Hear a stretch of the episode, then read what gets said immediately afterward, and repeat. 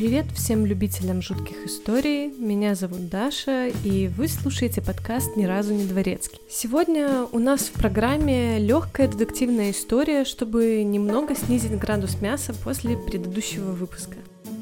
Но сначала хотелось бы сказать большое спасибо Николаю Гришину за поддержку донатом и нашим новым патронам Даше Тахтамышевой, а, надеюсь, правильно прочитала фамилию, Оле Зайцевой и Татьяне Гаража.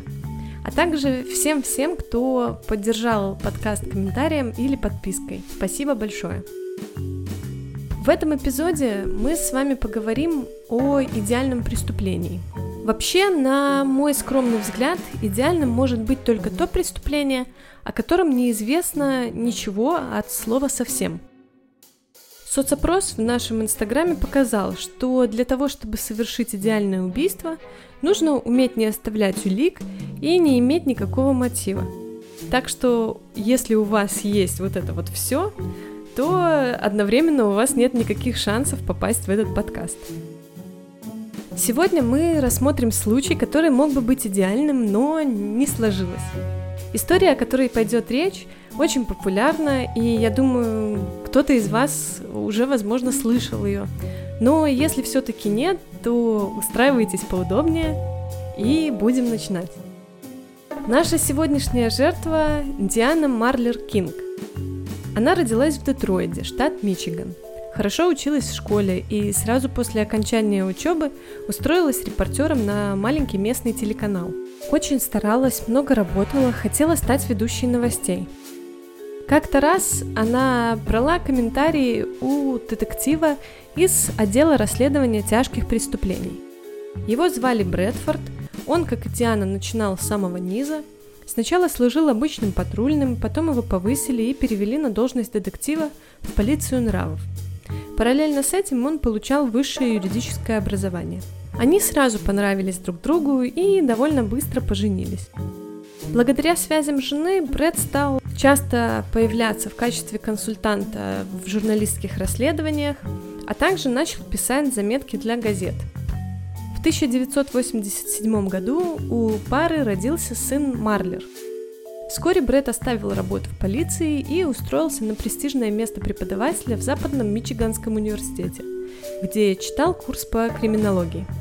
Его жена в это время тоже спокойно на месте не сидела. Очень перспективную молодую журналистку довольно быстро заметили, и в 1989 году ей предложили должность ведущей новостей на телеканале WUHQ-TV, который входил в состав телевизионной сети ABC, American Broadcasting Company, которая в свою очередь входит в тройку самых больших и престижных в США и по сей день. WUHQ был местным телеканалом штата Мичиган, однако имел довольно высокие рейтинги. Их офис находился в городе Батл Крик, третьем по величине в штате, куда и переехала семья Кингов. Очень быстро Диана стала одной из самых популярных женщин в штате. Она вела свою вечернюю передачу, была обаятельна и профессиональна, и ввиду этого очень нравилась людям – в 1990 году в семье Кингов родилась дочь по имени Катари. Доходы семьи шли в гору, и они переехали из небольшого таунхауса собственный дом. Он находился в элитном районе и в очень живописном месте. Из окон открывался вид на небольшой лес, недалеко текла красивая речка – на участке помимо дома был большой старый амбар, который раньше использовался как конюшня, а сейчас в нем располагался гараж и мастерская. До участка ближайших соседей чуть более 300 метров, и все это расстояние засажено деревьями. Красота, да и только. Ну и все отлично, живи и радуйся. Однако через полгода после рождения второго ребенка Диане на работу начал названивать какой-то незнакомый мужчина – Стал рассказывать ей, какая она замечательная, приглашал увидеться с ним, сходить пообедать или выпить кофе. Поначалу это выглядело безобидно, но мужчина был крайне навязчив, звонил практически каждый день, иногда по несколько раз.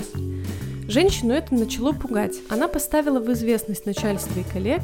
Диане все очень сочувствовали, руководство даже оповестило службу безопасности телеканала, но никаких радикальных мер пока что не применялось. пока что ключевое слово. В ноябре 1990 года крайне настойчивый воздыхатель позвонил Диане на домашний телефон. Она была дома одна с детьми, ответила на звонок и страшно перепугалась. Их телефон не знал никто посторонний, его невозможно было найти в справочнике, так как телефоны и адреса всех медийных лиц в США хранятся в тайне. Она связалась с руководством канала, и теперь они очень забеспокоились. Особенно потому, что на работе хранились личные данные сотрудников, и значит звонивший каким-то образом имел к ним доступ. Муж, раньше служивший в полиции, тоже никак не смягчал обстановочку, и, и без того испуганной жене он начал рассказывать, насколько опасным может быть этот ее фанат, и в порыве опеки нанял для нее двух телохранителей. Ну и вроде как все утихло, пока в начале декабря того же года кто-то не вломился в их дом – к счастью, дома в этот момент никого не было. Неизвестный разбил окно, проник внутрь, но ничего не взял и ничего не оставил. Когда приехала полиция, их оповестили о возможном преследователе, и те начали расследование, которое ни к чему не привело. Вообще ни к чему. После этого случая моральное состояние Дианы значительно ухудшилось. Она почти не спала, ей было страшно ходить на работу, страшно оставаться дома одной с детьми. Она вздрагивала от каждого звонка телефона. Чтобы хотя бы немного успокоить ее, Брэд установил в доме последнюю модель охранной системы а, для того, чтобы хотя бы дома жена могла чувствовать себя спокойно. Ну и на пару недель как будто бы все затихло. И вот на Рождество Среди поздравительных открыток в почтовом ящике Диана нашла письмо, приведшее ее в истерику. Письмо это выглядело как реквизит к проходному фильму. На лист бумаги скотчем были приклеены буквы, составляющие фразу «Тебе следовало пообедать со мной». Ну и сами буквы были вырезаны из газет, журналов и прочих печатных изданий. Брэдфорд сразу же вызвал полицию, они изъяли письмо, но ничего не нашли. И дело снова зависло. После этого случая неделю, одну, вторую, третью, никаких звонков, писем, все спокойно. К февралю Диана уже практически успокоилась и даже стала иногда выезжать без охраны. И вот 9 февраля рано утром женщина с детьми поехала к своим родителям в Стерлинг-Хайтс – это примерно в двух часах езды от ее дома. Муж еще спал, а так как Диана планировала оставить детей у бабушки с дедушкой на все выходные, она должна была вернуться примерно через 5 часов после отъезда. Когда Брэдфорд Кинг проснулся, он выпил кофе, решил скоротать ожидание приезда жены прогулкой в лесу. Возвращаясь э, из леса, он увидел машину, внутри которой плакали дети, а неподалеку лежало тело самой Дианы с несколькими пулевыми ранениями. Мужчина забрал детей и сразу вызвал полицию. Полицейские осмотрели тело и обнаружили в нем два пулевых ранения. Одна пуля прошла через грудь, и выстрел был направлен немного под углом сверху вниз. Однако вторая пуля имела более странную траекторию – судя по которой выстрел был совершен параллельно земле, уже когда жертва упала на спину. Входное отверстие было внизу живота, а сама пуля застряла у ключицы. Следователи сделали вывод, что убийца первый выстрел совершил с возвышенности и начали осматривать подходящие места вокруг. Довольно быстро они нашли гильзу от пули 22 калибра на втором этаже старого амбара – Кинологи, которые тоже были на месте, а, начали искать следы отступления убийцы. Собаки быстро взяли след и показали, что убийца пошел в лес, прошел через реку и по кругу вышел обратно к дому жертв. Из этого был сделан вывод, что он вернулся и наблюдал в толпе журналистов и случайных прохожих за действиями полиции. Также при тщательном осмотре маршрута преступника в реке была найдена винтовка Ремингтон 511 и 7 пустых гильз 22 калибра. Брэд Кинг рассказал полиции, что во время прогулки слышал выстрелы, но не придал им значения, так как недалеко находится разрешенная для охоты зона, и они с семьей уже привыкли к звукам выстрелов издалека. Баллистическая экспертиза установила, что семь найденных гильз были отстреляны из ружья, найденного в ручье. Гильза из амбара также, вероятнее всего, была причастна к этому оружию. А вот пули, извлеченные из тела, были настолько деформированы, что невозможно было со стопроцентной уверенностью хоть что-то утверждать на их счет. Дело захватило все внимание штата, полиция судорожно искала преследователя, они допрашивали огромное количество мужчин, даже отдаленно знакомых с Дианой, и которые хоть как-то могли узнать ее домашний адрес и телефон. Конечно, всегда была высокая вероятность того, что кто-то из зрителей ее шоу мог подкупить кого-то из работников телекомпании и таким образом добыть личные данные Дианы. Круг подозреваемых бессовестно расширялся, и на протяжении 10 месяцев следствие практически не давало никаких результатов. Пока в один прекрасный день в отдел полиции, занимающийся этим расследованием, не приехали с обучающими лекциями агенты ФБР. Детектив, занятый делом Дианы, показал им то самое письмо, и чудесным образом лед тронулся. Эксперты из ФБР сделали следующие выводы. Во-первых, формат письма. Такие анонимки из наклеенных букв часто используются в кино и супер редко в реальной жизни. Если бы это был одержимый жертвой зритель, он бы вряд ли скрывал свой почерк. Даже, скорее всего, предпочел бы написать письмо от руки. Поэтому письмо отправил человек, чей почерк мог быть знаком Диане. Во-вторых, на письме не было найдено ничего, чтобы могло указать на убийцу. Ни отпечатков пальцев, никаких следов, вообще ничего. А это намекало на то, что отправитель был крайне аккуратен. Но буквы были наклеены крайне небрежно, что как бы было призвано указать на обратное. Из этого следует вывод, что тот, кто писал письмо, пытался изобразить из себя несдержанного человека, но на самом деле точно знал, что делает, знал, на что полицейские будут обращать внимание. Из этого вырисовывался уже какой-никакой портрет убийцы. Чуть позже, а именно в марте 1992 года, в доме недалеко от дома Кингов, арендатор на чердаке нашел ружье Ремингтон 511, которого раньше там не было, и тут же заявил об этом в полицию, так как знал о прошлогоднем преступлении по соседству. Опираясь на описание убийцы от ФБР, логично было предположить, что именно это ружье является орудием убийства, и что человек, совершивший его, просто хотел пустить полицию по ложному следу, оставив реке идентичное оружие. Это уже намекало на то, что убийца знал, как проводится баллистическая экспертиза и какие у нее слабые стороны. Но все равно состояние пуль было настолько плохим, что нельзя было утверждать, из какого именно оружия они были выпущены. Ну и, как вы понимаете, все вышеперечисленное как бы намекало на то, что убийца был слишком прошарен для обычного одержимого преследователя и что нужно, наверное, поискать какой-нибудь другой мотив. Если вы хотя бы чуть-чуть в теме, вы уже явно поняли, к чему я веду. Когда умирает муж, убийца, скорее всего, жена или ее любовник, при наличии такого. А, а когда умирает таки жена, первый подозреваемый всегда муж.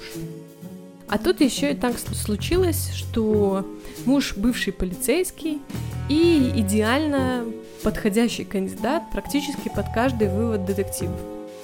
И вот впервые с начала этого расследования следователи решили покопать под Брэдфорда Кинга. И довольно быстро выяснили, что он мало того, что большой любитель студенток, так еще и имел продолжительные отношения на стороне с владелицей салона красоты. Пообщавшись с родственниками и подругами Дианы, они узнали, что у супругов давно были проблемы в браке, что Брэд э, иногда позволял себе применять физическую силу по отношению жены и довольно часто жестоко с ней обращался. Диана знала о изменах, но старательно пыталась спасти брак.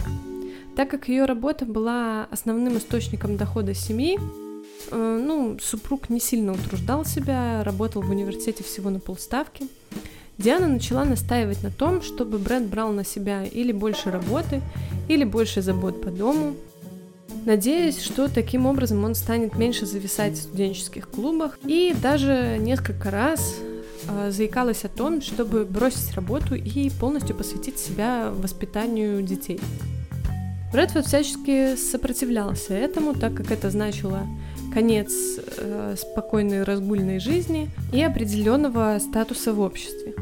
Ну и в довесок ко всему, э, он ни разу не присутствовал дома во время анонимных звонков Диане. В тот самый роковой день Диана хотела оставить детей у родителей, чтобы попытаться наладить отношения с мужем и провести немного времени вместе. Но по дороге дочери стало плохо и пришлось поменять планы.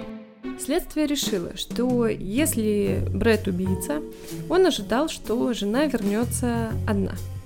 Он занял позицию на втором этаже амбара, и когда подъехала машина, Диана вышла из нее, и он совершил первый выстрел. После чего э, нужно было проверить, жива ли еще его супруга. Но подходя, он понял, что в машине дети, и именно поэтому второй выстрел был совершен по такой странной траектории, параллельно земле. Брэдфорду пришлось пригнуться, чтобы его не заметил старший сын, и совершить второй, как бы, контрольный выстрел. После этого он совершил кружок по лесу, вышел к дому и вызвал полицию. На основании всех этих подозрений, через год после убийства Дианы Кинг, ее муж был арестован как главный подозреваемый в ее убийстве. Интересно то, что и во время ареста, и во время суда он был удивительно спокоен. Вину признавать отказывался и прекрасно понимал, что улик против него недостаточно для обвинительного приговора. И на самом деле, все улики против Брэдфорда были косвенными. Но, помимо перечисленного выше, на суде были озвучены также показания двух домработниц семьи Кинг – которые утверждали, что видели орудие убийства в таунхаусе семейной четы, а в новом доме его уже не было. Также к делу были приложены сочинения студентов Брэда. Казалось бы, а к чему тут сочинение? В конце каждого семестра Неда Мариарти давал своим студентам задание придумать и описать идеальное убийство, учитывая все недостатки криминалистики и криминологии. И в одной из этих работ был описан путь отступления по воде, чтобы запутать собак. А в другом были два идентичных оружия и по одному выстрелу в жертву из каждого, чтобы затруднить баллистическую экспертизу. А в третьем была идея создать преследователя и как бы ложный мотив. То есть чувак даже не заморочился придумать что-то от себя. Этих улик все равно должно было быть недостаточно, однако суд присяжных вынес приговор – предумышленное убийство первой степени. Суд избрал мерой наказания пожизненное заключение, которое Брэд Кинг до сих пор отбывает в тюрьме штата Мичиган. Суть этой истории в том, что убийство, которое задумывалось как идеальное, вполне могло бы стать таковым, если бы не то дурацкое околокиношное письмо. Мораль – не нужно выпендриваться. Ну и, собственно, вот такой э, короткий выпуск у нас сегодня получился. Что посмотреть и что послушать в тему. А, рекомендую вам фильм «Идеальное убийство» просто из-за названия. Первый сезон прекрасного датско-шведского сериала «Мост». Именно датско-шведского. Ни в коем случае не смотрите американский ремейк. И группу из Канады с говорящим названием э, Perfect Murder. Спасибо вам большое за внимание. Подписывайтесь на наши соцсети, там можно задавать вопросы, оставлять отзывы, а также указывать на ошибки, если вы такие находите. А скоро в нашем инстаграме будет розыгрыш фирменного мерча подкаста, так что следите за обновлениями.